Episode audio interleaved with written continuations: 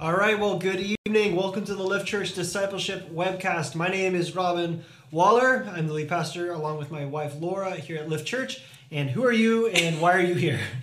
Uh, my name is Kirsten Rudy. I'm the Simple Church Regional Director at Mohawk, and I'm here to talk about some stuff tonight. Talk about stuff. Do you have any idea what kind of stuff you're going to talk about?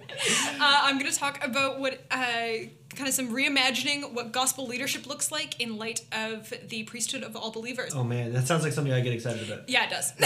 Up my alley. Well, I'm excited to have you on the webcast, Kirsten. If you don't know, Kirsten is almost always behind the scenes uh, of our episodes. This is our hundredth episode, and I think you have done like we think like over 90 of those episodes. yeah, been part of. probably at least 90. Yeah, so welcome, Kirsten. welcome, everyone. Celebrations, 100th episode. Get comfortable. We'll be right back.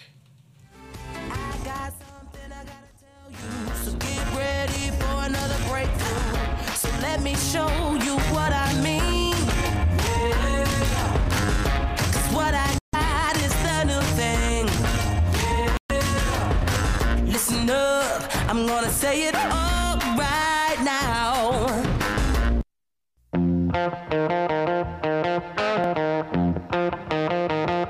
All right, well, let's kick off with some news of the week. Kirsten, what's the first piece of news we want to get out the door today?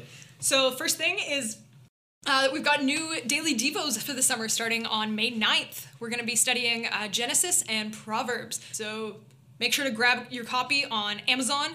Uh, order one for yourself, order some for your Simple Church family or your friends or whoever else you want to invite and do devos with us. Be great. Uh, and actually, next week on the webcast, Alex is to here to uh, just remind us, do a quick walkthrough on how to read Scripture and how to interpret uh, and love the work of Jesus. Uh, one piece of news uh, to get out the door as well is that the Engage app has launched. So uh, we are moving slowly off of Social Shared. We've mostly moved many of you off of Social Shared, our former project management system, onto Engage Spaces, the platform that we're using to collaborate and do project management as a church family. And that's really cool because it brings together courses, reporting, resources, uh, workspaces, all kinds of things into one place. So if you haven't yet, head to the iOS or Android and you can download the Lift Church app. Many of you should have accounts already. We automatically activated most of your accounts because most of you are already on Engage. Uh, and you can download it. The app is called Lift Church, which is pretty cool. Yeah. All right, well, what can we celebrate this week, Kirsten? Well, I mean, like you mentioned, it's the 100th episode of the Oh, webcast some tonight. So cupcakes. we've got cupcakes, We're which gonna are eat these pretty later. great. Yeah. I want to eat them now, but Y- Yeah. we'll eat them later. Yeah. Okay, Deal. well, I hear some of you guys have cupcakes. Yeah.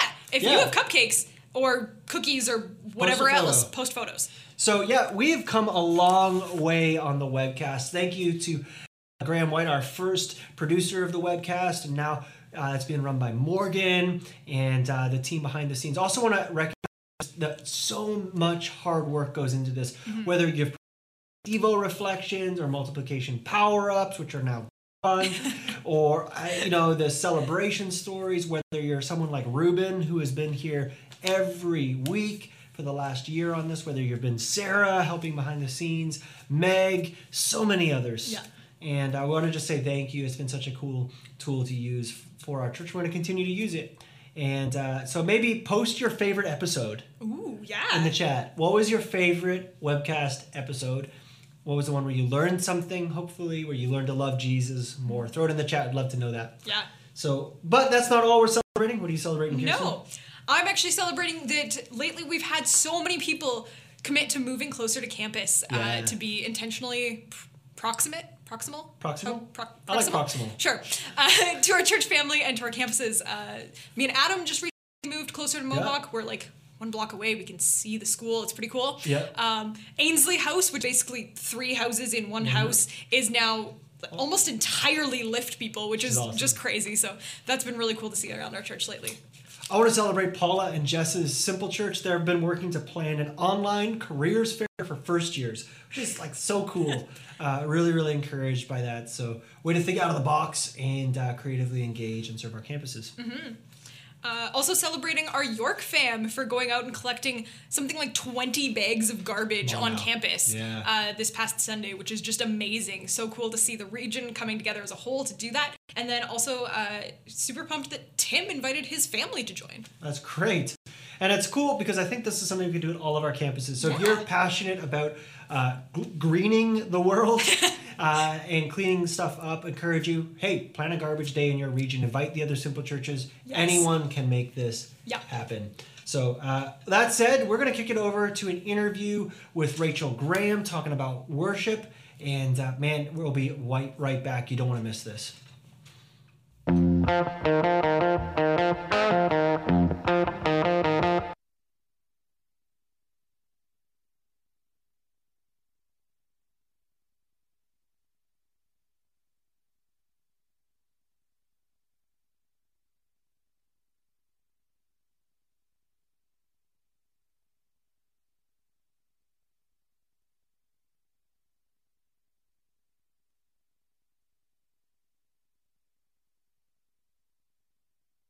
All right. Well, I'm here with Rachel Graham. Rachel is uh, one of our Simple Church leaders, one of our worship re- leaders in McMaster Region B, along uh, with some others. And Rachel, we appreciate you. We're grateful for you, and we're so glad to have you on the webcast. How are you tonight?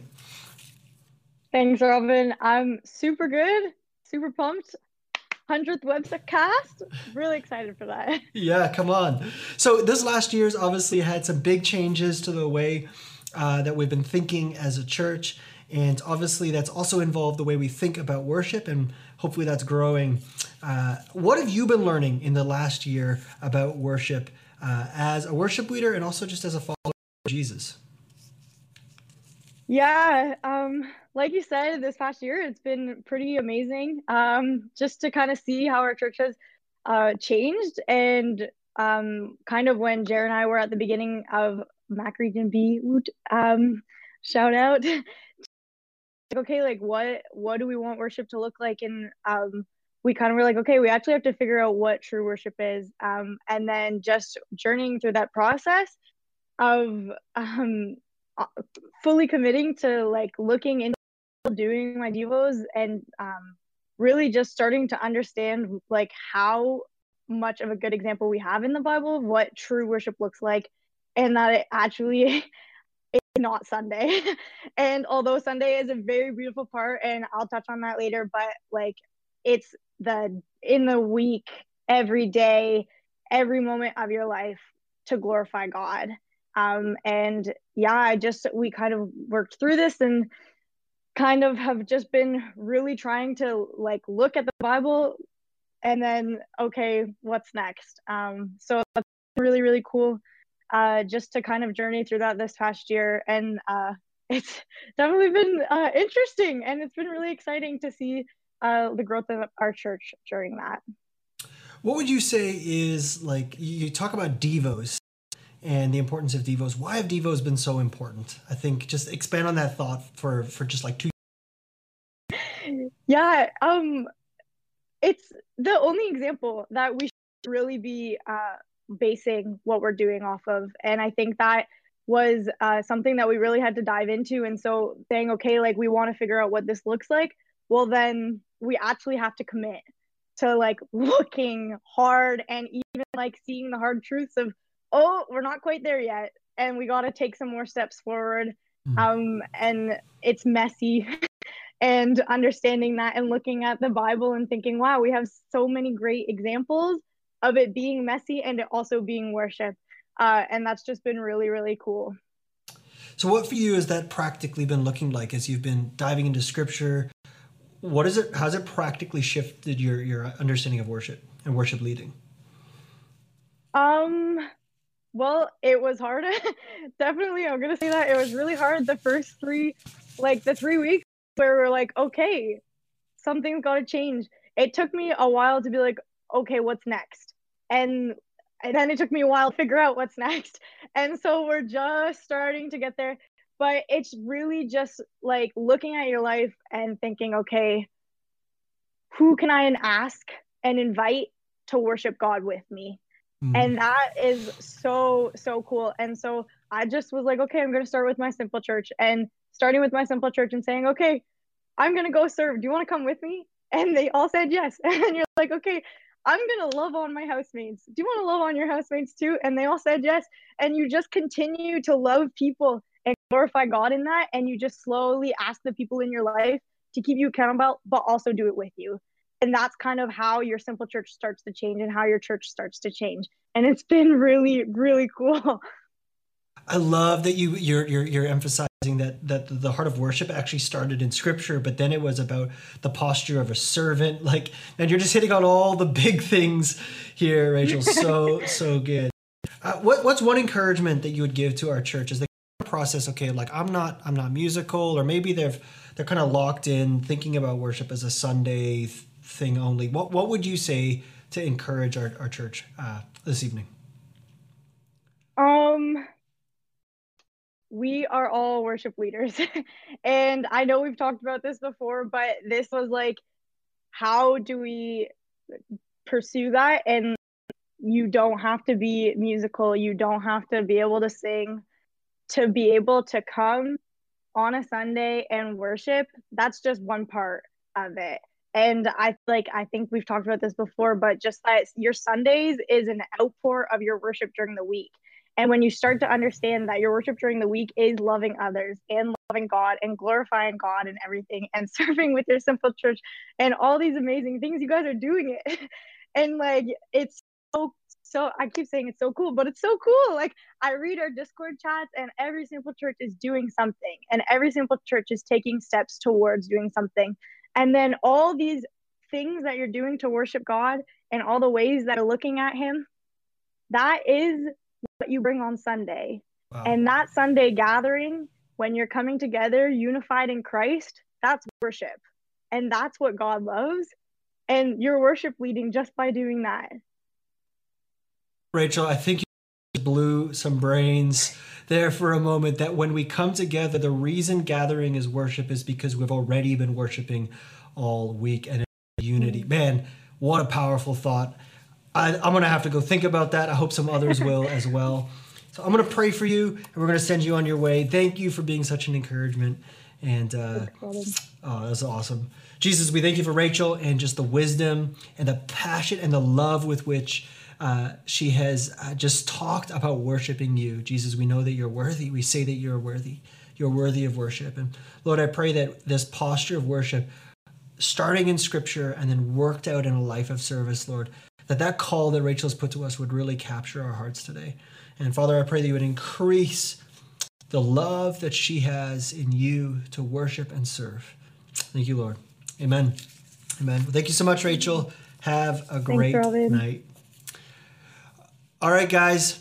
Well, we're going to kick it over to Discipleship Resource of the Week. We'll be right back.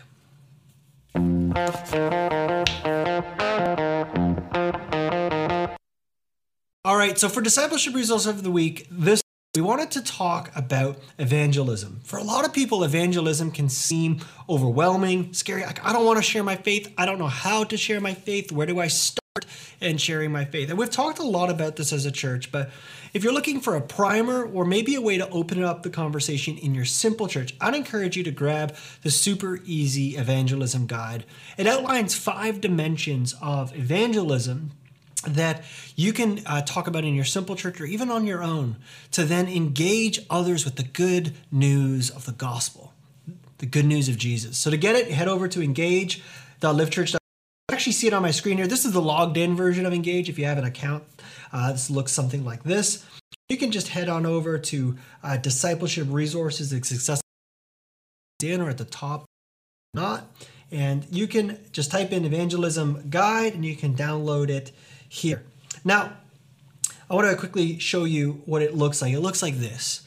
And that we've outlined just five pieces of scripture for you to meditate on as you think about evangelism the role of prayer, scripture, your testimony, worship, and finally opening up a gospel conversation. If you want to get started with evangelism, start here. It may be a good way for you to think about how you could engage others with the hope of Jesus prayer, scripture, your story, worship, and finally conversation. Great scripture to dive into and meditate on. I encourage you to do that. All right. Well, with that said, we're gonna head on over to the to our daily Devo reflection for this week, and we have Hillary Ferguson from McMaster Region C bringing her reflection.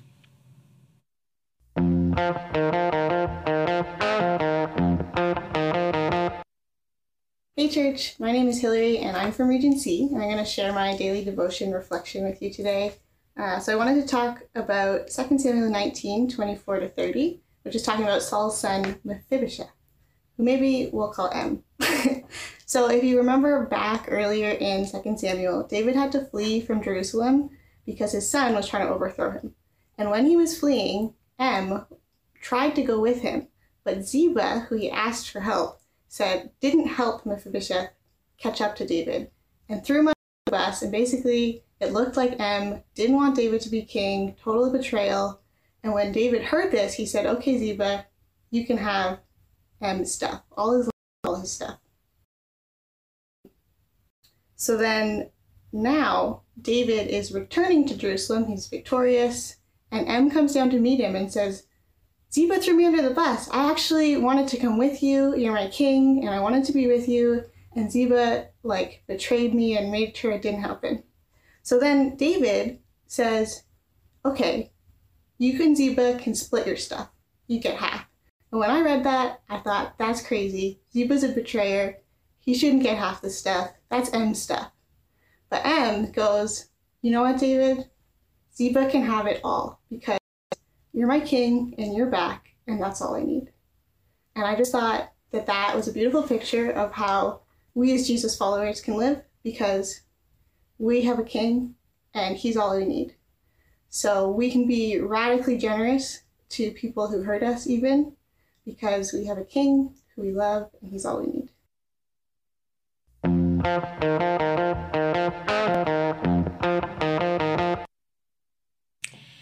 Well, hey, church. Uh, it's like we said, it's our hundredth episode, and uh, of course, this is this is the time when we decide uh, to put me in front of the camera instead of behind it.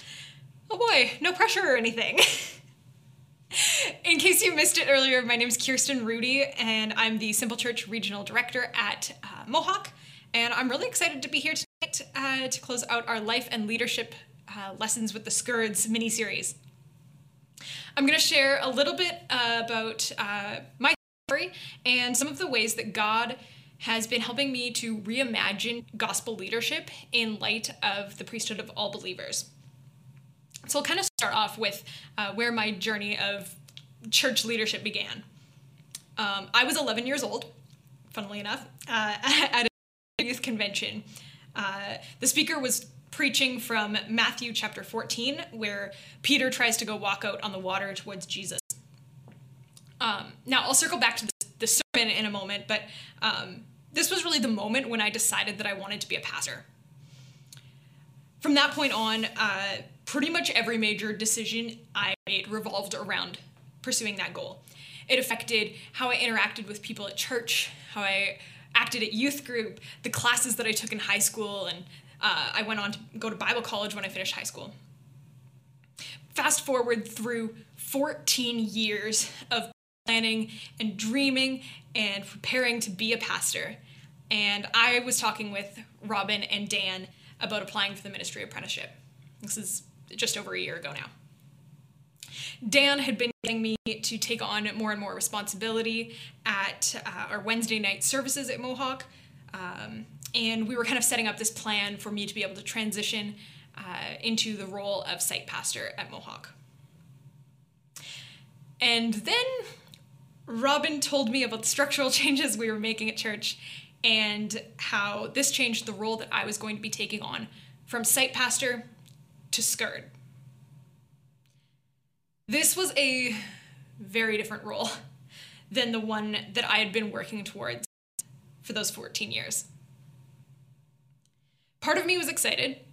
It sounded like a really cool plan. But it was not my plan. and I knew that I could go get the job that I'd been imagining for 14 years somewhere else.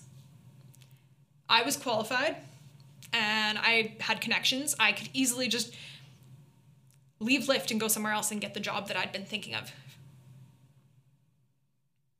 But I loved Lift, and I really didn't want to leave. This was the first big way that God helped me reimagine church and reimagine gospel leadership in light of the priesthood of all believers. You see, if we are all called, then gospel leaders choose commitment over comfort. Let me circle back to that sermon at the junior youth convention when I was 11. Often in that story, we focus on the fact that Peter doubted. Our conclusion is don't be like Peter. But this time, the speaker focused instead on the fact that Peter stepped out of the boat in the first place. The storm was there the whole time. Yeah, he lost focus, but he had the boldness to step out. He made that bold move. And God brought me back to that same lesson in this in this moment when I was choosing between the comfort of the role that I had been envisioning for 14 years and commitment to the church family that I loved. If I was special or more called than anyone else, I should go and do what I'd been, quote, called to do. But if everyone is called, if every believer is empowered and equipped and equipped to mediate between God and humanity, like we see time and time again in the New Testament. For example, in Hebrews 10:19 where we are explicitly told that we have boldness to enter the sanctuary. Then it is my commitment to the people that I love that matters the most. And how I can help them grow. Empowerment. This is such a beautiful gift. Reimagining gospel leadership this way opened the opportunity for my relationships to become deeper and actually more important than they would have otherwise. Instead of being surrounded by just anyone at whatever church I happened to end up at, I got to be surrounded by the people that I'd learned to call family.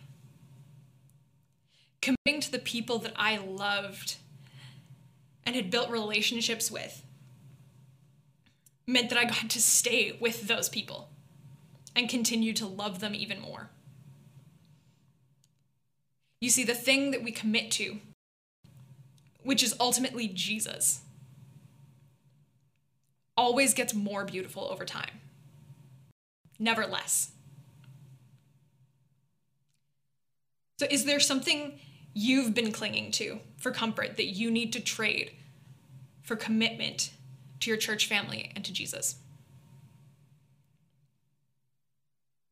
Now, the trouble with equipping and empowering everyone is that everyone is a lot of people.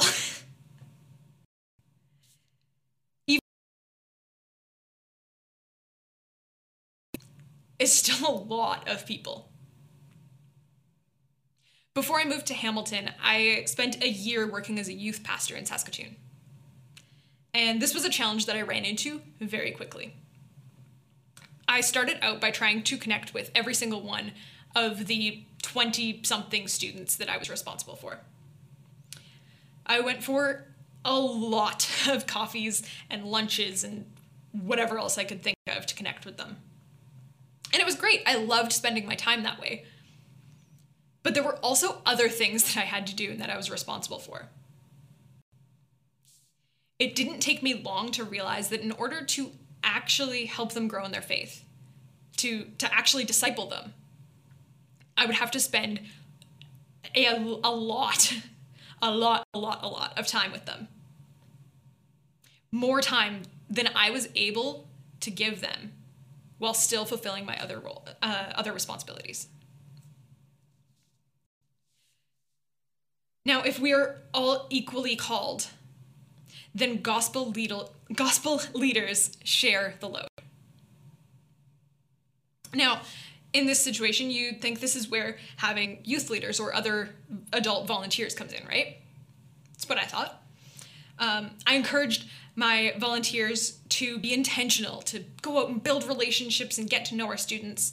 Um, but they were just volunteers, and they had other things going on too.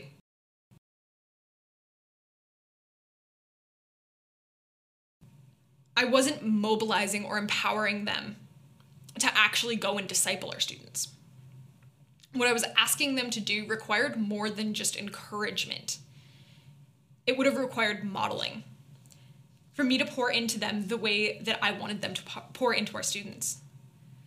It re- would have required us spending significant amounts of time together. It would have required structures that empowered and mobilized them and gave direction to what I wanted them to do. It would have required them to become gospel leaders in their own right instead of just volunteers. Discipleship is not just about spending time with people or getting to know them. But because I was only viewing them as volunteers, I couldn't call them to take on the kind of leadership that would allow them to disciple our students. As volunteers, they were there to supervise and to help out. But discipling and teaching our students about Jesus was my job. The priesthood of all believers means that it's not the responsibility of the few specially chosen or specially called pastors to disciple everyone. This is a load they simply cannot carry on their own. It, it is actually everyone's responsibility to disciple those around them. Gospel leaders cannot try to do it all themselves. They can't hoard the influence and the responsibility for themselves. They must empower those around them to carry out the mission alongside them. That's the only way that we will see the kingdom of God advance, as well as avoid complete and total burnout for those special few that feel called to ministry. This is the second way that God really helped me reimagine church leadership. Pretty much everything I had seen up to that point, everything I had experienced, everything I'd been taught about church leadership told me that it was all up to me, that I had to carry the load on my own. There were a few exceptions, but they were rare. They were the exceptions, those exceptional few people who put in the extra work, went the extra mile. The first time that the first cohort of Skirds, shout out to my uh, Skurd family cohort, uh, the first time that we met together and uh, heard about this new role that we were taking on, Robin emphasized the fact that we were not responsible for discipling every single person in our regions personally. We were likely not going to have a lot of deep interaction with every single person because that was impossible. In order to be the most effective, we needed to rely on others to do the frontline discipling of those in our region. This is why the Simple Church pipeline is so important. It disperses the responsibility so that no one person is carrying it all. And unlike when I tried to empower my youth group leaders uh, to disciple our students, the pipeline also brings in the needed structure to ensure that discipleship can actually happen at every level. As I've led over the past year, I haven't always fully embraced this idea and those have been the hardest times. God has driven this point home for me further and further over this year. I cannot do it by myself. I have to share the load. Maybe some of you have been feeling weary or worn out lately. And I'd invite you to consider maybe could it be because, like me, you're not sharing the load? and you're trying to do it all yourself.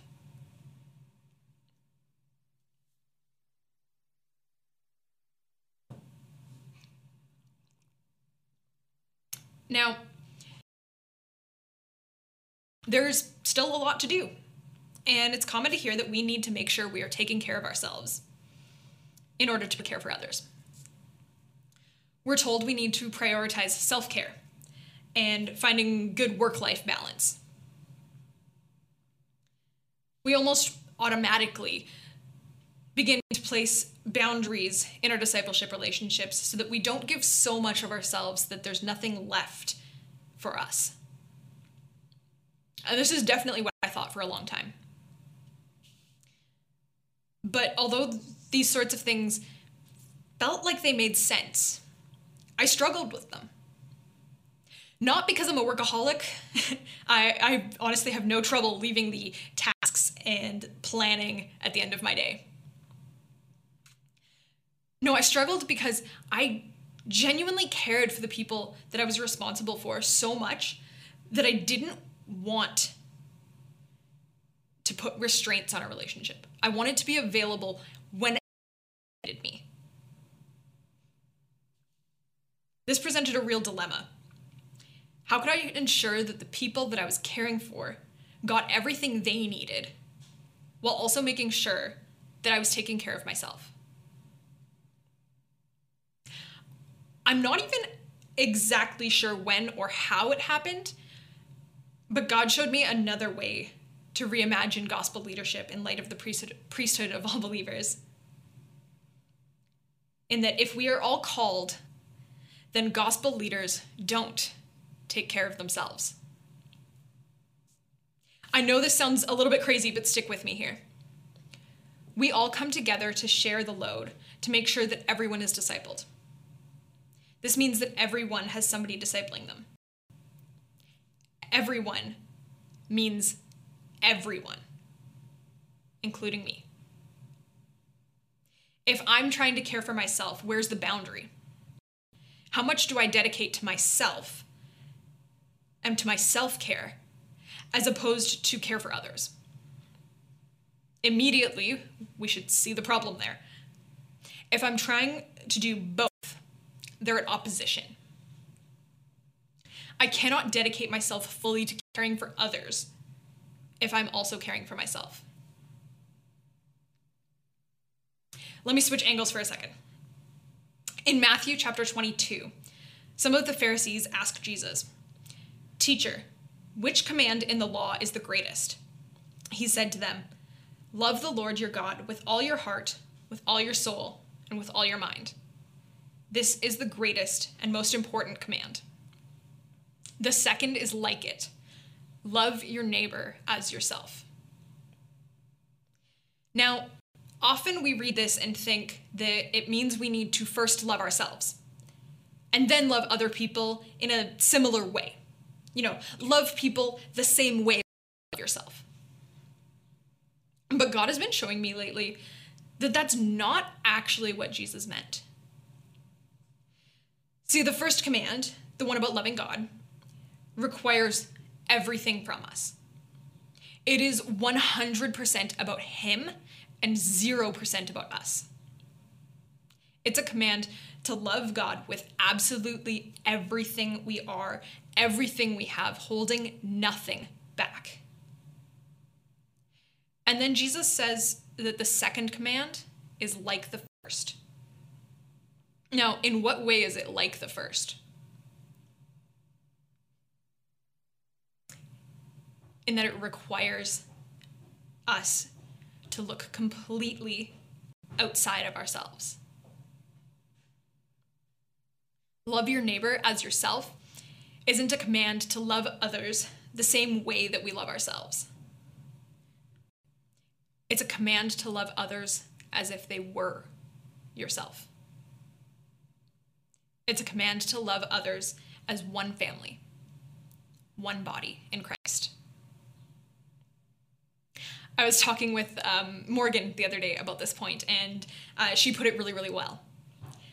She said that it's if you were to draw a circle around those you're discipling. Not an exclusive circle, but you should draw a circle around those you're disciple around those you're discipling and say, Your needs are my needs. The command to love your neighbor as yourself means that their needs, their joy, their pain all become yours. And you treat them as such. Now, this is where the other two lessons blend in so beautifully. We get to see that in light of the priesthood of all believers, since we're all called, we commit to sharing the load with our family and making sure that everyone is looked after, cared for, and discipled. I do not need to care for myself because there are others in the family who are caring for me. And ultimately, Christ cares for me as I follow him and disciple others. The church family actually functions at its best when we are following Jesus' greatest commands loving God with everything we have, holding nothing back, and loving others so deeply it's as if they are actually us. The kind of love gospel leaders are called to is a no holds barred kind of love. We keep nothing for ourselves. We pour it all out for others. And because we, in turn, are recipients of that from the others who we have committed to sharing the load with us. And ultimately, we are all recipients of the amazing, incredible God.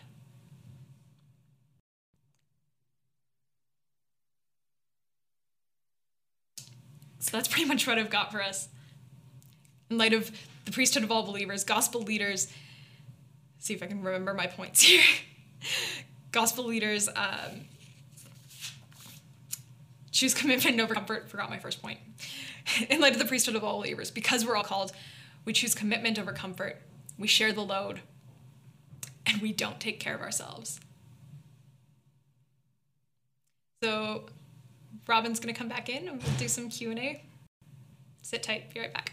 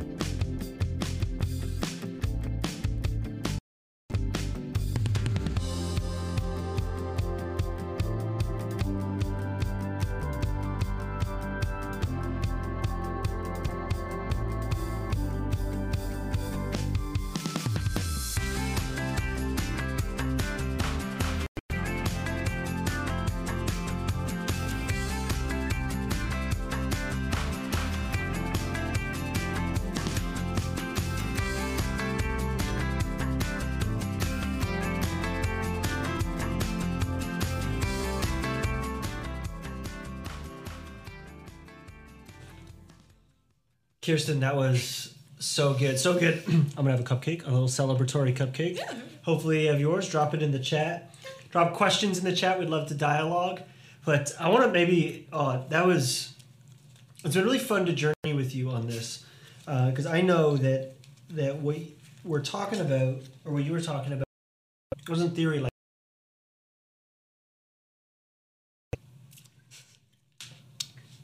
and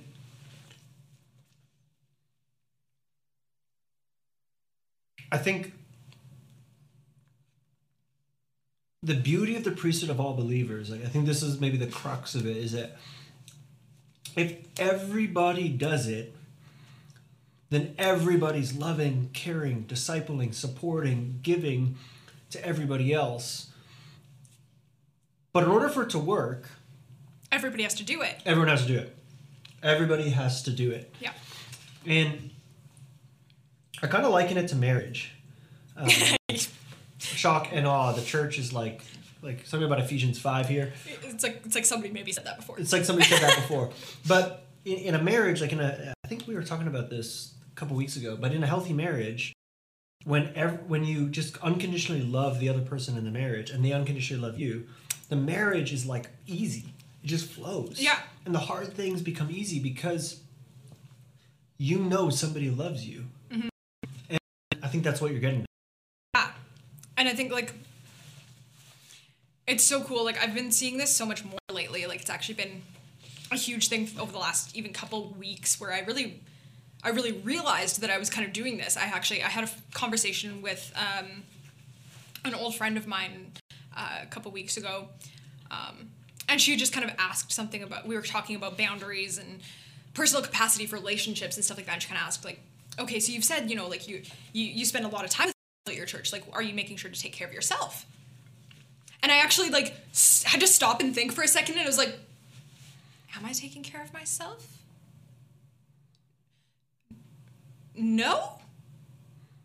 And then I had to like stop for a minute and think like what why am I okay if I'm not taking care of myself? And that was really when I realized a lot of this stuff that I kind of shared tonight was that like oh you know what like I haven't been taking care of myself because I've been so focused on pouring out and like trying to love my disciples the best that I can.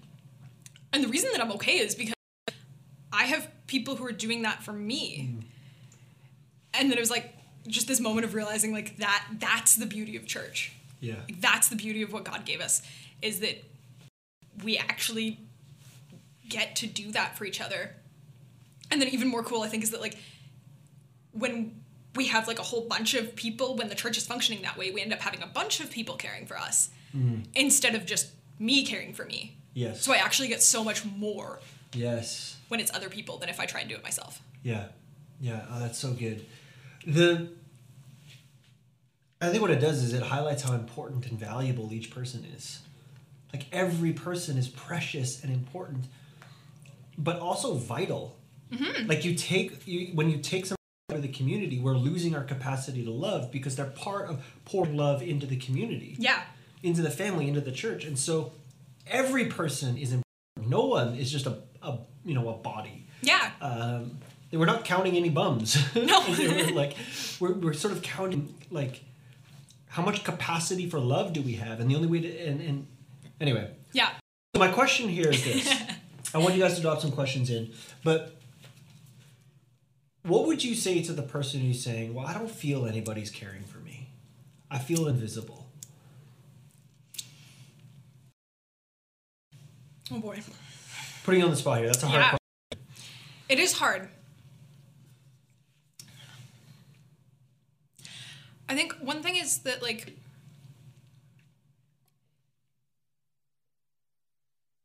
because of the kind of relationship that a church family is, you're allowed to go ask somebody to care for you. Wow. Like I think maybe good example is like when I stepped into the role of being a skirt, um, you know, Dan is kind of the one in charge of the skirts. He's the one discipling, discipling us. But like, you know, we talk lots about cross gender discipleship, and you know, when if your direct discipler is somebody of a different gender than you, it's good to have somebody of the same gender to be able to go through, go to on certain issues, and whatever. Yeah. I, I did not have one of those. Right. and so where to go and i realized it's like well you know, i could just ask somebody Yeah. Yeah. and so that's that's how uh, me and mel have actually gotten uh, really close is i just went to mel and said hey i need somebody to talk to about the things that i can't talk to dan about Right. can can we hang out yeah. Right. And like that i think it's that simple sometimes is that just It's the principle Ask. of like of, of reach out. Don't Yeah. don't allow yourself to sit in that echo chamber and just sort of like spiral, but like reach out and say, "Hey, I need help. yeah I need help. Can we talk?" That takes a lot of humility, um, but it really is that easy. yeah like it's it can be scary uh, and overwhelming to try and ask somebody for help but um, but really it's not if you're not feeling like you're loved it's not because you aren't loved or because you aren't valued it's just a matter of like reach out for help we can't help if you don't ask Yeah, yeah, exactly. That's really good. Shane asks, "What's caring for others look like uh, for those who get worn out from being around people, and how do people who are introverted take this into into account? Uh, when they're discipling people? Basically, what do you do with the introverted uh, uh, person? Um, it's okay to not be on all the time. Pouring out and caring for others doesn't necessarily mean that you're like on and excited and like extroverted all the time. Extroverted, I like that. Like we don't have to extroverts. I I wouldn't categorize myself as an extrovert. Yeah. I, I don't know that I'm an introvert. I'm kind of float somewhere weird in the middle. We're But gonna talk about labels in a couple weeks. yeah, exactly. um, but it's okay if some of your discipleship is just like, hey, I'm gonna sit on my couch and read a book today. Come join me. Right. Right. Like, we don't always have to be doing things. Part of the building relationship is just the modeling and being around people and like getting up in each other's space. Yeah. and I know that that can feel exhausting sometimes as an introvert, but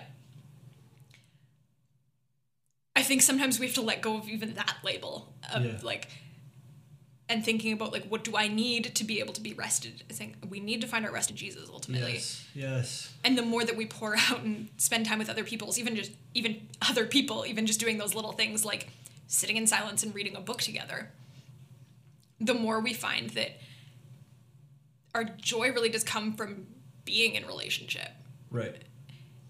not from maybe not energy. It might not be the most energizing thing. You might not leave that moment feeling like I can go take on the world now. But what you will find is that you have peace. Hmm. You'll find that you have rest in Christ That's really good. by spending time with his people. Oh, that's really good. I love this this theme running through what you're talking about tonight of the sufficiency of Christ. Uh, like Christ is sufficient. He is enough for us. He is. Do we really believe that? Yeah. like totally, completely. Like, is Jesus actually enough, or do we need do we need Jesus plus all this other stuff? yeah. Uh, and that's a uh, just something maybe to meditate on. That's really good. Um, a few people writing some questions. Love you guys to get those in. Love to hear what people are saying. Um, I'm gonna risk getting more blue more icing blue on my lips. thing- They're they're fingers. they're critiquing the blue lips. but you yeah, I know what? it's probably all over my lips. It's all over my fingers, but It's good. Well, that was the yeah. There, These was are a good- really yummy. That was a good technique. There we go. Uh, oh, we lost our people asking questions here. We'll just give them another couple seconds, see if anybody gets anything in. Um, but if you've appreciated hearing from the Skirts, let us know. Uh, drop it in the chat. Uh, obviously, we'll, we'll do this again. We'll have more Skirts up. Uh, Obviously, you guys have so much wisdom. Uh, that's what they tell me at least. and um, appreciate you guys so much. So, um, next week we're gonna have Alex in to do uh, some teaching on interpreting scripture, uh, a really important subject. And then, um, uh, while we've been doing these these skirt uh, teachings, we've been developing a new set of content on the primacy or the, the first place of the gospel. And what does it mean that the gospel comes first? And so we're going to be talking about uh, five areas. I'm going to give them to you now just to get you thinking. We're going to be talking about uh, why we need lordship, not labels, why we need uh, objective truth, not opinions, why we need um, enslavement to Christ, not entitlement. Oh, that's going to shake some. Yikes. shaking in our boots. Romans 6 coming at you hot. Uh, we're going to be talking um, about the importance of the Imago Dei, the image of God in every person. And lastly, we're going to be talking about what is love. Uh, do we do we have a bibl a thoroughly biblical understanding of love? And uh, love, the love that we read about in the Bible is is, is not easy to caricature, and it's not cheap, and it's certainly not easy to do. Uh, And so we're going to be talking about those five things, and uh, we're really, really going to go deep. So it's taken a lot of week work to prepare them, and uh, we're getting close. Excited to unveil that in the coming weeks. That's pretty cool. So, um, we'll see. I think that's that's probably it for questions coming in. Um, but love you guys so much. Thank you, Kirsten. Yeah. It was wonderful to have you on. That was really encouraging. And uh, thank you to the team for celebrating our 100th webcast episode. and uh, we'll leave it there. So we'll see you next week. We'll see you on Sunday, continuing our journey through Mark, and uh, be blessed, church.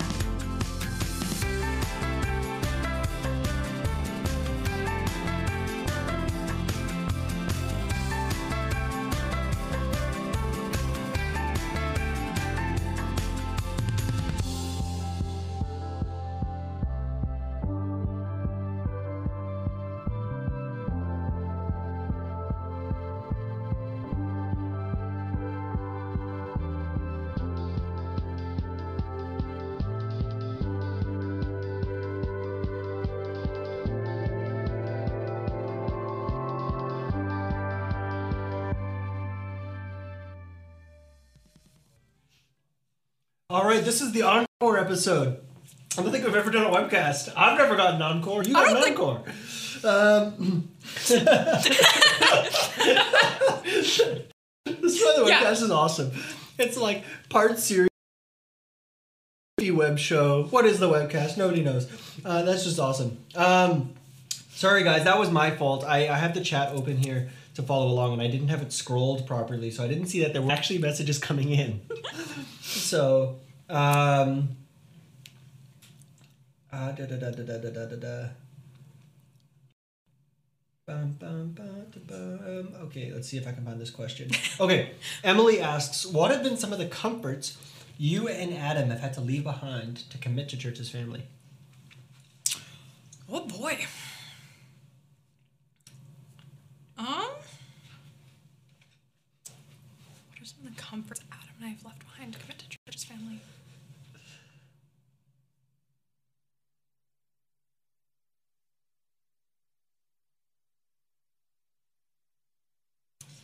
Man, that's such a good question. I don't even. You'd think this would be an easy question.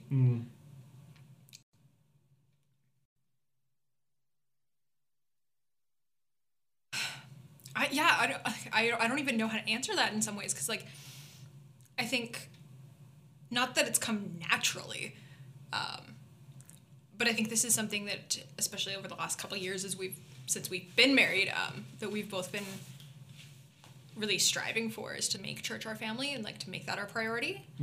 Um, so I think, I mean, like some of the little things, not even, not little, I guess, but like some of the things like, um,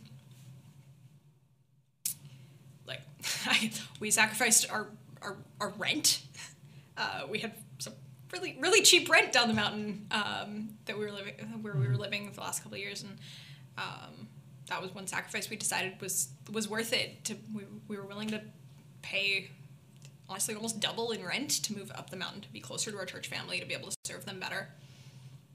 Um, I can think of a couple big ones. Sometimes it's easier when you're on the outside. yeah, I know. I, you probably we've probably talked to you about all of the things, and you probably remember them more than I do now. Yeah, I I think probably the biggest one is the sense of, um, uh, this is what I'm doing with my life.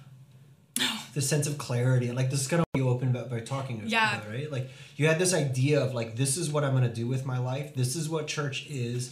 This is what leadership is. And over the last number of years, you've basically had to throw that all out and go back to a what I think we would agree is a more biblical vision of, of church and leadership. Um, and that has not been easy. No, it hasn't. Um, and um, I want to just commend that because I think what we're talking about here is really an identity. Like you've had to take like who you thought you were yeah, and give that because that's comfortable. Like you arrive at a place of like this is what I'm going to do with my life, yeah, and the Lord's like no. and so I think that that's that's been been a big one.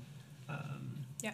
And I think, um, I mean, not to speak for Adam, but I mean, we're married, so I think I can do that a little bit. Um, I think that's been true for him as well. Like, uh, I mean, like he's working on his PhD, and Yeah. um, you know, he kind of had a bit of a plan of what his life was going to look like, I think. And uh, I, I don't think it included um, being in a church full of students before he met me. Yeah. uh, before he came. Um, like that was he. He was part of another church family before, uh, before we got together, and so that definitely derailed some of his plans and what he thought he was going to be doing. Um, and so yeah, I think it's been huge for both of us just trying to figure out what yeah, like how to what who who are we? Where do we fit in a church that's nothing like what we originally imagined we were going to be a part of? That's really good. That's really good. Okay, we got lots of questions coming in. Oh gosh. Um, you thought you were done. the encore. The people have spoken.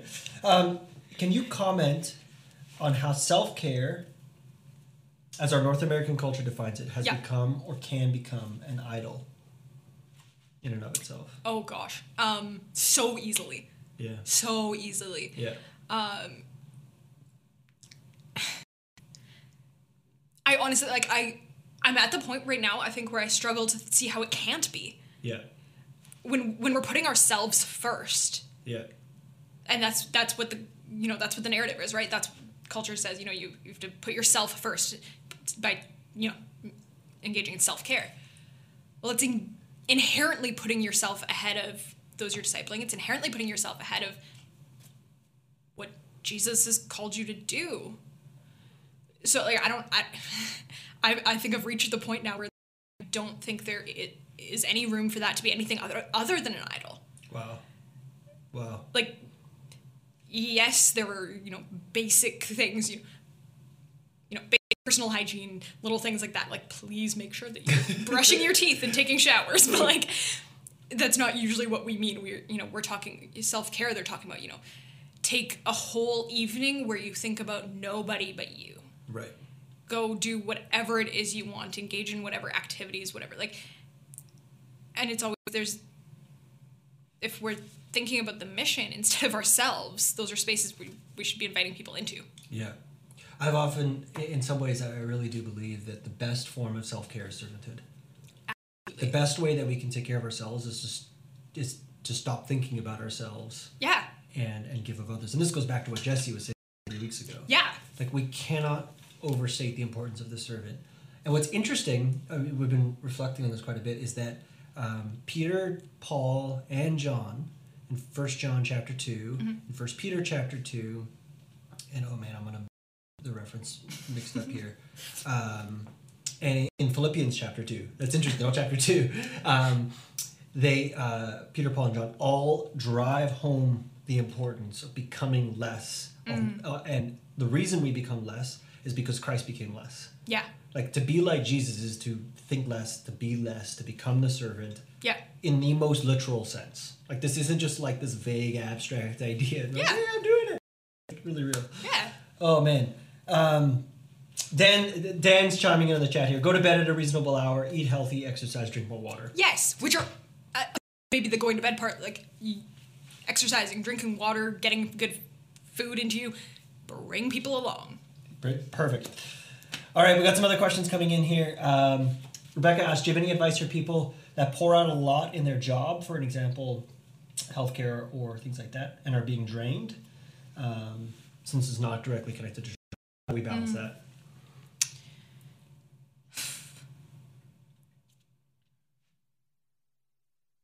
serving Serving.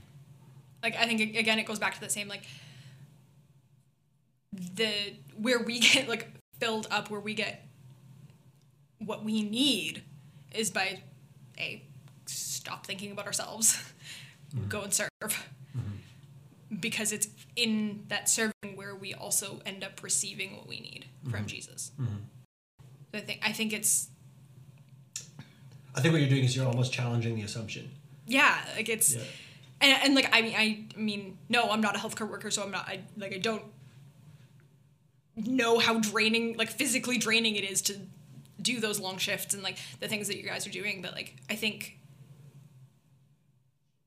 we pour out you know just even that like you're pouring out what how can you bring Jesus into that it might not be the discipleship relationships that you're pouring into, but like how can you bring Jesus into that? Maybe you can't directly talk about him with your coworkers or uh, the people you're serving, but like you can be praying for them all day. Um, I know maybe small scale example, but when I'm at my uh, photography job, I try. I've try, been trying to do that more, um, where I pray for the people that I'm taking pictures of. I can't really tell them about Jesus because that would be probably frowned upon. Although I've actually never tried. Maybe I should. um, but I found that like that's huge in how much that day drains. Yeah. Whether it's like how much have I been interacting with Jesus? Yeah, you actually just highlighted something really important. Might uh, surprise everyone to know that all of our skirts have jobs. Um, outside of outs- skirting. outside of skirting, um, and some of them are very demanding and very sacrificial jobs. yeah.